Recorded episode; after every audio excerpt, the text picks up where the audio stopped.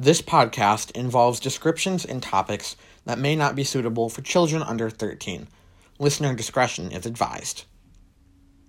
Welcome back to Haunted Ohio. In today's episode, we are discussing the Celia Rose house at Malabar Farm, located in Lucas, Ohio.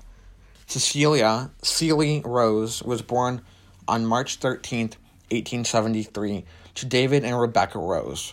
During her childhood, it was clear she had many mental issues.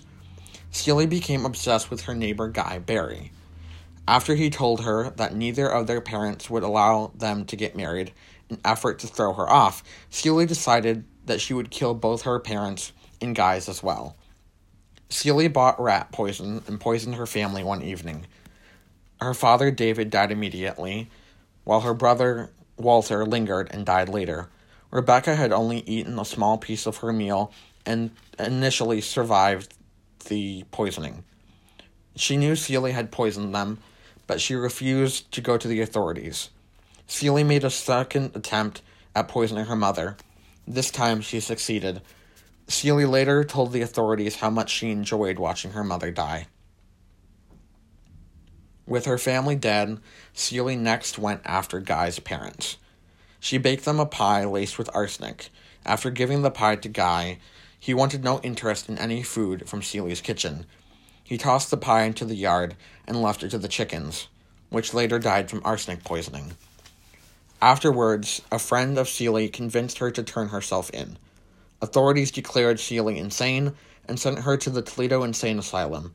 She remained there until she was transferred to the Lima Asylum in 1915, where she spent the rest of her days. Celia died March 14, 1934, a day after her 61st birthday. She is laid to rest at the Lima State Hospital Cemetery. So what makes the site haunted?